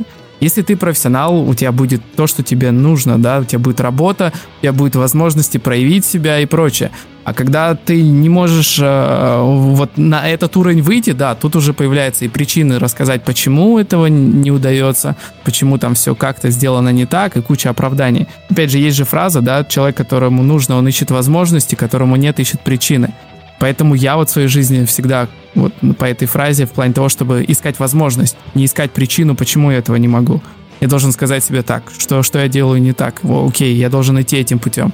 Вот. Удивительно здесь... В своей жизни менял индустрию два раза. Оба раза у меня были дети. Э, сначала один, потом двое детей. И оба раза у меня там реально вот была ситуация, когда надо думать, вот я сейчас делаю глупость, меняю индустрию, переезжаю, черт знает куда а у меня дети, которых надо кормить и про которых надо думать. И знаешь, это как на самом деле кого-то останавливает, а мне кажется, это наоборот должно подстегивать. Потому что их же не только надо кормить, им же надо, чтобы родители у них живые остались и там не чокнулись совершенно, делая то, что им не нравится. Да. Тут еще с профессионалами интересный такой момент, а что профессионализм определяется не только тем, как ты пропал. Тебя я пропал? Я здесь да, сейчас? Да, да. Странно, что я пропадаю? Вроде все работает. Вот. И профессионал определяется не только вот если ты учишься, например, если ты художник, ты как профессионал определяешься не только скиллом тебя как художника, сколько скиллом умения работать в команде, умение решать задачи, умение попадать в дедлайны, умение очень четко понимать задачу, не делать лишнего. И при этом, если ты все-таки начал делать лишнее, очень четко понимать, кому от этого будет польза. Не делаешь ли ты это просто так, тратя впустую свое чужое время.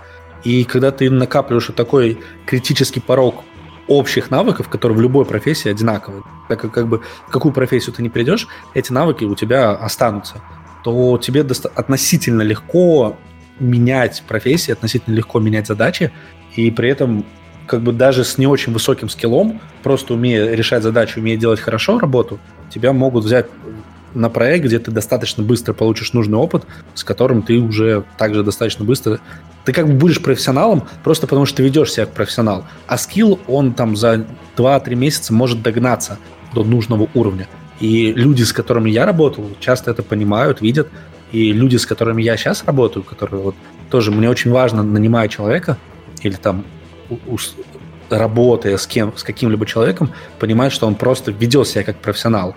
А если у него не хватает какого-то навыка, он быстро его наверстает. Да, многие-многие вещи в жизни это просто появляться на работе вовремя, знаешь. В нужное время, в нужном месте. Да, да.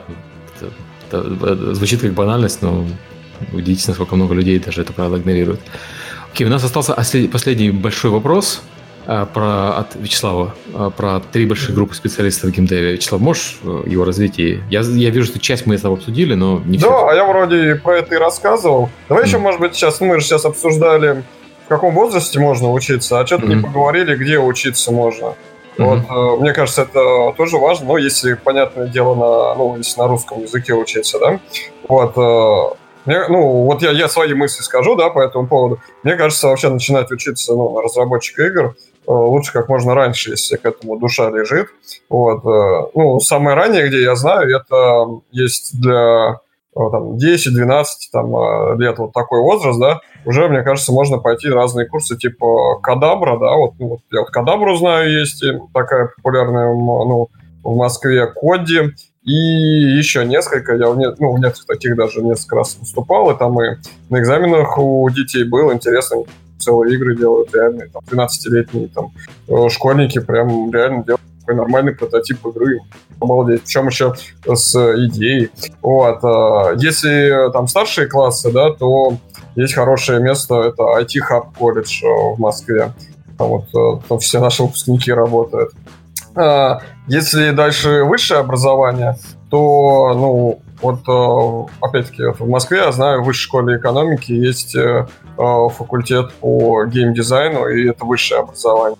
И вообще в целом в России есть несколько магистратур по, ну, по разработке игр. Вот, в частности, в Дальневосточном федеральном государственном университете, в ИТМО открылась магистратура, и, возможно, еще есть. И дальше уже, если вы уже закончили высшее образование, то дополнительное образование начинается как раз для тех, кто хочет сменить сферу деятельности в 20 или в 30 лет, ну, там, с 20 до 35 примерно лет, сменить свою сферу деятельности, то это дополнительное образование. Вот, дополнительное образование, если это вот, соответственно, наша программа менеджмент игровых э, проектов в высшей школе бизнес-информатики. Ну, я ее представитель, и, конечно, я ее считаю самой лучшей. Вот, э, ну, и на практике стараемся это доказать. Вот, есть еще Scream School, э, где и, ну, очень много по дизайну, очень, очень сильное там направление по дизайнеров. Вот, э, и очень много разнообразных дистанционных курсов, которых сейчас появилось очень много. И это говорит о том, что вообще сейчас образование очень востребовано по геймдизайну, по менеджменту игр. И, ну, вот, э, ну, отличные курсы. Во-первых, у нас есть дистанционный курс, да. А дальше Dev to Dev просто великолепный, на мой взгляд, э, курсы делает. Ну и еще много там, прям, если загуглить их, там прям много получается. Вот. Это вот что касается, там, когда учиться на геймдизайнера, ну или в целом инди-разработчика. Вот, может быть, коллеги расскажут, а где учиться на дизайнера, если вот душа к творчеству, ну вот именно к дизайнеру лежит. Я тут думаю, у меня есть правило такое, я сам его определяю. Я очень учиться у ребят, которые очень узко специализированы. Знаете, есть такое негласное правило, что а, чем меньше меню в ресторане, тем вкуснее у него еда. Ну, меньшее количество блюд в ресторане, тем вкуснее еда. Ну, когда специализация есть. Я не знаю, mm-hmm. насколько это железное правило, я особо не, не проводил каких-то исследований, но а, я похожей штукой пользуюсь, когда я смотрю, как обучают разные школы, разные курсы. И если я вижу, что вот эти ребята узкоспециализированы, то у меня по, по определению к ним доверие какое-то проникает. И пока что я ни разу не, ну, не ошибся. Пока что я вообще на моей памяти я не могу вспомнить, чтобы я ходил на какие-то плохие курсы. Я ходил много на разных курсов, я не все их закончил. Я, если честно, не все даже начал. Но э, и когда я пользовался этим правилом, есть, например, очень клевая английская школа Learning Square – Ее сделал Шторп, и это один из самых-самых-самых художников современных. И там преподают только компьютерные графики. Я очень сильно вдохновляюсь этой школой, когда делаю свое, ну, свое дело. И эти ребята преподают только графики, и все их курсы, которые я видел, которые знаю, а все люди, которые там ведут свои лекции, это очень топовые ребята, которые супер специализированы. При этом я знаю несколько школ, не буду называть а, их имена, которые преподают сразу в очень много разных ниш, очень много разных направлений, и они не справляются с этим. Они не справляются с тем, чтобы много ниш охватить хорошо и качественно. И у них бывают достаточно посредственные дерьмовые курсы. И в то же время я считаю, что в принципе получение информации, ну, в принципе обучение, получение навыка, это такой процесс, эм, тебе очень, знаете, тебе имеет смысл, есть бесплатные какие-то клевые вещи, например, там у Substance, э, это ребята, которые делают игровые движки или э, программы для текстурирования, у этих ребят на их официальных сайтах очень клевые куча лекций. И практически у любой программы на сайте есть раздел Learn или там Tutorials, где много-много клевых лекций для интро, для ввода в тему. Там бывают и технические лекции, и художественные. Это как бы интро, так сказать, для тех, у кого нет особо много денег, или кто не, ну, кто готов учиться прям сам смотреть лекции, сам набивать шишки. Иногда с набитыми шишками получается решить задачу хорошо, иногда ты застреваешь, и хоть решение задачи, на которой ты застрял, она для профессионала это просто вот так вот и тебе просто нужен чей-то совет. Из-за того, что у тебя некого спросить совета, ты можешь застрять надолго, поэтому, кстати, сообщества очень важны. У нас бывают у студентов такие ошибки странные, которые, они, знаете, могут три дня биться, она решается одной кнопкой, одним кликом. Вот. И а, я думаю, когда ты пытаешься понять, куда пойти учиться, самое-самое простое, что ты можешь сделать, это просто ткнуть наугад в любой курс, которые, ну, ты нашел несколько, просто ткнуть наугад любой, и просто пойти туда с, не с прицелом, а хороший это курс или плохой, а с прицелом, ой, я хочу очень освоить этот навык, поэтому я буду стараться. Потому что даже не очень качественные курсы, даже сделаны не очень качественно, конечно, обидно на такие время тратить ресурс, но если ты идешь туда с правильным настроем, то ты, ну, все равно получаешь профит отсюда, а из него. Просто, ну, как бы так, так мы устроены. Я могу Но лучше все-таки получить максимальный профит, выбрав самый хороший, мне кажется. Это вот, так. Ага. Тут, тут без вопросов. Но я просто ходил на парочку курсов, про которые все говорили, что это фигня полная, и я все равно уходил оттуда довольным. У меня был такой опыт. И я могу сказать, окей, препод был не очень аккуратный, да, там могло быть какое-то очень несистемное обучение, но как бы я все равно выходил с профитом, я все равно уходил с большим каким-то левелапом а просто потому что старался. И я видел людей, знаете, еще иногда есть такая штука, когда люди приходят на клевый курс, они не особо стараются, они потом бросают его, и потом всем говорят, какой это был плохой курс. И все думают, о, это плохой курс, а потом ты смотришь, а он, оказывается, был топовый, и самые клевые студенты, которые прошли его, реально левелапнули супер круто. А, но ты-то услышал мнение тех, кто бросил его, тех, кто не дошел до конца, и как, ну, как бы окей, у этих ребят были причины не дойти до конца, но я думаю, мнение имеет смысл смотреть только тех, кто дошел до конца, кто приложил достаточно усилий, чтобы понять, действительно ли это был хороший, э, хороший продукт. Я хотел пару слов сказать только для художников, которые э, собираются становиться профессионалами, ищут курсы. Естественно, я сейчас скажу, куда вам всем идти. Э, идти вам всем, конечно, не в интернет, а в первую очередь э, в прогуглить по своему городу художников, желательно в котором за 50 плюс, которые могут набирать а, к себе домой или там мыть посуду им и таскать им акварельные краски. Вот, вот именно к этим дедам идти, потому что все, что есть в CG, я это повторяю каждый год, оно все пришло из традиционки. Нету ни одного навыка за всю мою... Вот сколько я обучаюсь, Нету ничего, что вот только в CG есть и все, и надо купить Gumroad, и ты получишь. Все навыки, которые есть, они есть традиционки. Если вы найдете препода, а, просто будете вот как угодно выпросите у него занятия, будете ходить не, не, не, не к самому известному, я говорю, который там есть в городе, которому ходит, надо сидеть 20 человек, а желательно какой-то дед, который рисует просто невероятно, и вот к нему домой а, опять же, там 500 рублей плюс помыть посуду ему, и вот, и вот это будет самое лучшее ваше обучение в жизни. Я вам просто гарантирую. Все остальное уже, как правильно говорил Вячеслав, насколько я помню, о том, что нужно начинать с цели. А потом вы уже ставите себе цель, кем вы хотите стать. Там, хотите вы делать там крутые игры, да, в которые будете сами играть, и давать друзьям поиграть, либо будете гордиться проектами в кино, да, и орать посреди зала, что это я рисовал вон то дерево справа за третьим, за третьей машиной слева, да. И вот, то есть, вот выбрать вот отсюда, от внутреннего инспирейшена.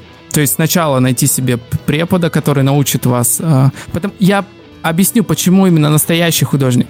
Потому что пока вы научитесь смешивать краски, значит, если вы научитесь смешивать краски, это уже навык, который говорит о том, что вы усидчивы, да, что вы можете решать сложные задачи. В фотошопе их не нужно учиться мешать, да, и краска не закончится. Но вот, э, вот эти навыки самые обычные, натянуть холст правильно, чтобы э, поставить там, менять воду, тряпочкой кисточку протирать. Для художника это самые первые навыки, а не скачать Gumroad там и посмотреть его вот, поэтому я всем желаю именно найти вот этого своего деда, деда, деда CG и к нему ходить. CG дед звучит, конечно, клево. Все, продавай свою беззеркалку. Пленочный фотоаппарат. Марк, ну ты прям... А ты шутишь, я слышал с пленочного фотоаппарата. Я сейчас пойду порисую после подкаста, прям захотелось. С дедами. На самом деле с дедами клевая тема, даже, знаете, не с дедами, сколько а у меня был опыт, я когда-то, я в свободное время играю вот на, на гитарке, и однажды я попал на музыкальную студию, которую только вот ребята строили в процессе, и почти все, что я знаю о звукорежиссуре, о том, как идет сигнал по проводам, о том, как он меняется, о том, как работают фильтры, я узнал только потому, что я несколько месяцев тусил на студии, помогал ребятам там железом, что-то помогал ремонтировать, что-то помогал таскать, что-то помогал покупать. И вот просто из-за того, что я оказался в правильной тусовке, в тусовке, где люди постоянно, ну, не просто практикуются, это есть их ежедневная рутина, там, музыку писать. Только потому, что я оказался в этой тусовке, я очень много узнал о том, как работает звук. о том, как работает. И это та самая информация, за которую люди другие ходят, платят деньги на курсы, на разные, на самые разные.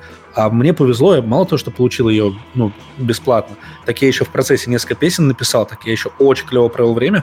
И все это только потому, что я попал в тусовку, ну, не совсем к деду, но по факту действительно к деду. Я делал супер рутинные вещи. И, то есть я как бы уже тогда считался успешным художником, знаете, как делают успешные художники, ходят зазнавшиеся такие, а что я буду делать? Вот, а я вместо этого был там обычным джуниором, знаете, когда стоит пульт на 40 дорожек, и тебе вот на каждой дорожке около там 30 крутилок, и тебе каждую крутилку нужно вернуть в среднее положение. Это много крутилок, это много времени. И я этим занимался с удовольствием, потому что вот так, именно таким образом, именно вот как Марк абсолютно точно сказал, таким образом просто впитываешь руками то, как все это работает. И практика... Я... Она... Угу. Да, я я лишь хочу одно слово, да, сказать, что вот ты правильно затронул тему музыки. Вот каждый человек, который сейчас нас будет слушать или смотреть, вы должны помнить, что ваша профессия это не все. Если я считаю, что у вас должно быть еще какое-то хобби это должно быть что-то не связано с профессиональной деятельностью. Я знаю, что я сейчас скажу близко, для меня это вот фотография, видео, но это очень близко. Но есть ребята, вот, например, как я знаю, Ростислав Загорнов, он увлекается фехтованием, драками, да, на мечах, стрельбой из лука, и он потом вот эти навыки, которые он узнает, он применяет вот в своем рисунке. Я к тому, что вы можете даже просто там любить стричь газоны, я не знаю, заниматься еще помимо профессиональной деятельностью – чем-то таким, что оно, может быть, на первый взгляд не имеет значения, но оно будет обязательно отражаться на вашу жизнь. Если вы а с утра а до вечера сидите... любить играть в игры? Да. да, да, конечно, конечно. Я просто говорю о том, что нельзя сидеть с утра до вечера и делать, делать. Это, это супер полезно, это супер важно. Постоянно заниматься, практиковаться. Но жизнь начнет все равно скуднеть в какой-то момент, через не, не год, но через 5-10 лет вы начнете очень сильно уставать от этого. Нужен какой-то разгруз, который будет доставать, вот э, я знаю, как у Игоря музыка, которая будет вас просто относить куда-то в сторону, и потом эта же музыка будет вас приносить еще с большим интересом в любимое дело. Вот что я считаю. Это, кстати, тут музыка музыка, но вообще любой навык, получаете любой, абсолютно. Даже знаете, как там, не знаю, как ручки собирать или как полировать ножи, или, я не знаю, полируют ножи или нет, я очень пытаюсь выдумать какие навыки прикольные, как собирать мебель из Икея. Вот вы набираете много разных навыков в своей жизни, самых-самых разных, просто потому что ну, это прикольно, это интересно. Это, во-первых, мозг постоянно заставляет работать, потому что лучший отдых – это смена деятельности. Лежать, листать ленту – это вообще не отдых. Я думаю, многие из нас знают, особенно отдохнуть от компьютера в ленте – это ну, буквально не отдых. А, и когда ты просто осваиваешь много разных навыков, иногда смежных. Мне, например, очень мой навык в, в трехмерке бустануло, когда я научился верстать тексты и верстать тексты, и просто узнал, как работают буквы. Я не научился рисовать красивые буквы, я не научился их дизайнить, но когда я понял, как они устроены, как они работают, в типографике, в типографике и леттеринге, а это очень... У меня открылись глаза на понимание букв, а потом это же новое видение перенеслось на трехмерку. Я начал видеть те же самые закономерности в том, как создаются модели.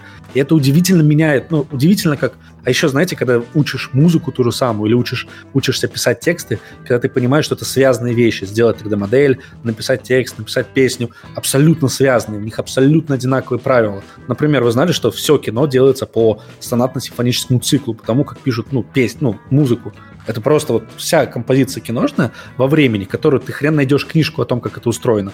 Зато ты легко найдешь книжку, как это устроено в музыке. Потом, ну, буквально. Сонатно-симфонический цикл. Вбиваешь Google, вот вся информация. Это буквально формула, по которой Голливуд снимает свое кино. И, и все. И когда ты узнаешь, насколько это все связано, любой навык, абсолютно любой, какой бы ты ни получил, он невидимыми нитями, очень странными, которые ты заранее никогда не предскажешь. Он связывается воедино со всеми-всеми-всеми твоими скиллами, создавая какого-то сверхчеловека из тебя делая из, знаете, два простых навыка, особо не связанных, вместе образуют какую-то гремучую смесь, от которой все вокруг офигеть, какой то крутой, а ты такой, да нет, тут это довольно все просто. Просто потому что ты да. узнал здесь чуть, там чуть-чуть, и, и все. И никакой магии здесь нету, просто кругозор твой широкий. Знаете, в школе, когда учился, было такое слово кругозор, я миллион лет его не слышал, а ведь он решает во многом. Насчет музыки, да, есть э, на ютубе пару каких-то видео, смотрел по поводу того, как э, писал, для... у него даже мастер-класс есть у Хан я купил, но не прошел его, но у меня не на чем играть, его просто смотрел, и э, у него есть мастер-классы о том, как он пишет, и, блин, это ну, это еще сложнее, чем рисовать, но в плане того, что настолько, сколько он продумывает свою музыку, сколько он закладывает в каждую ноту, как он прорабатывает сценарий, сколько историй он пытается заложить, как он использует вот эти все циклы, ритмы, а, вот эту а, секундную стрелку в своих фильмах, а, насколько она там ритмична, да, что если кадры, а, например, очень медленно снимаются, то он понижает там ритмы. Ну, то есть там вот прям такая наука, от которой которая также интегрируется во все другие сферы, в съемки, в рисование, в фото. Поэтому... Ты, кстати, клево сказал вот про Ханса Циммера, ты сказал, насколько... Пропал ты. Я пропал, да елы-палы, что же я пропадаю? Вроде все окей. В общем, ты клево сказал про Ханса Циммера, надеюсь, я сейчас не попадаю, и, и сказал, что mm-hmm. это даже сложнее, чем рисовать. А я вот тоже смотрел мастер-классы Ханса Циммера, и я смотрел и удивлялся, о мой бог, он как композитор, вот именно вот технически просто, вот у композитора, вот у художника есть действие, мазок кистью, у композитора есть действие, там, нажать на клавишу, сыграть мелодию. Вот он как композитор как раз совершает очень простые действия, настолько простые, что даже удивительно, как он может писать настолько мощную музыку такими простыми вещами. Но когда ты понимаешь, что действительно за каждым его действием стоит его понимание фильма, понимание кадра, понимание сюжета, понимание того, как персонажи взаимодействуют друг с другом, понимание, как они борются. Ты вдруг понимаешь, что там а, все эти простые действия, они не просто так, что за каждым действием стоит такая огромная мыслительная работа. Причем для него это очень легкая мыслительная работа. Он, он ее, ей занимается там 30 или 40 лет, он к ней привык. У него это происходит на автомате точно так же, как мы на автомате говорим, а он на автомате пишет музыку.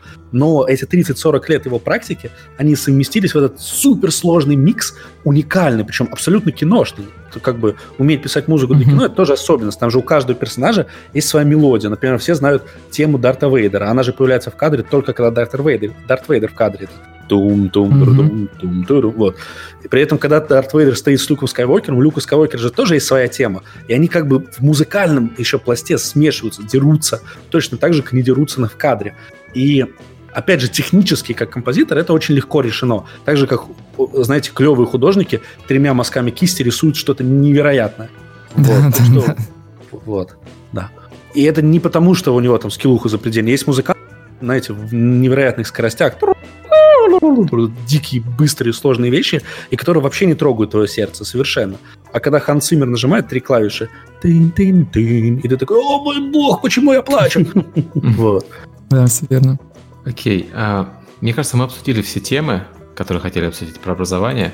Давайте потихоньку закругляться. У вас есть что сказать нашим слушателям напоследок? А, что-нибудь важное? Одним-двумя предложениями. Ой, я я рад, скажу вы... про худо... я скажу про художников. Если нас смотрели художники, которые сейчас не рисовали, то у них ничего в будущем не будет. Вот. Эм, Все. Ну, я хотел бы... Так, я вот хочу всех Э, кто слушает нас, тех, кто занимается образованием, хочу поздравить с прошедшим Днем Учителя, который был вчера. Вот, можно сказать, такой э, важ, важный праздник, потому что ну, учителя... Где цветы? да, те, кто передают знания, те, кто передают э, знания значит, ну, новым поколением, да и не только новым поколением, а тем людям, кто просто хочет переквалифицироваться. Это очень важная, на самом деле, ответственная профессия. И вот э, когда выбираете, куда пойти учиться, ну вот, э, смотрите, кто, ну, смотрите на учителей, смотрите, кто вас будет учить. Это, мне кажется, очень важно. Это очень ответственная задача, очень ответственная должность, призвание. Это, ну, да, даже целое, ну, целое жизнеутвер... Э, там, жизнеутверждение, да, там, жизненный жизненные учители, это очень важно. Вот выбирайте хороших учителей, и тогда, если найти хороших учителей, то все, жизнь будет ну, эффективнее и лучше. И вот еще раз всех, кто сами учителя, вот прям от души поздравляю. Это я, я, вчера, я вчера праздновал. Окей. Займемся сегодня этим.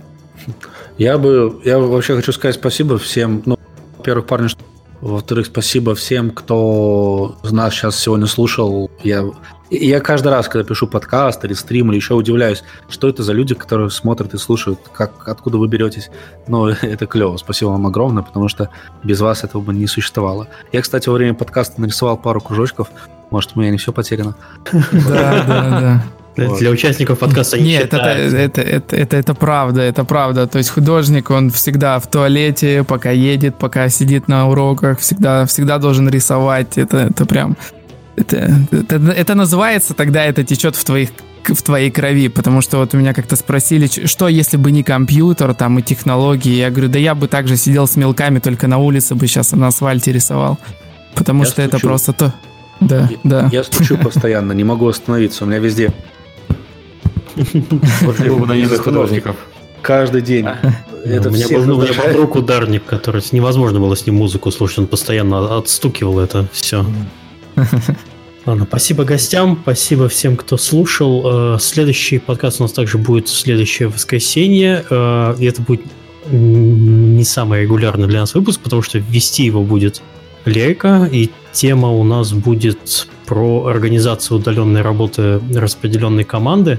Помимо того, что в выпуске будет три гостя, и там будет рассказываться про эту тему, готовьте свои вопросы. А, будем разыгрывать билеты на Дивгам, так что можно уйти не просто так. Вспомним Надо, нашу, нашу молодость. Для, для этих целей, чтобы люди документ сдавали. А, может быть, мы во время эфира будем, а то потому что если мы начнем заранее собирать, то кто-то не придет, кто-то не получит, это будет сложно. Давай, давай наверное, во время эфира, как в прошлый okay. раз. Потому что план у нас уже написан. Okay. Вот, так что приходите, будет интересно. Все, всем пока. Пока-пока, ребят. Доброго вечера. Всем пока. Всем пока.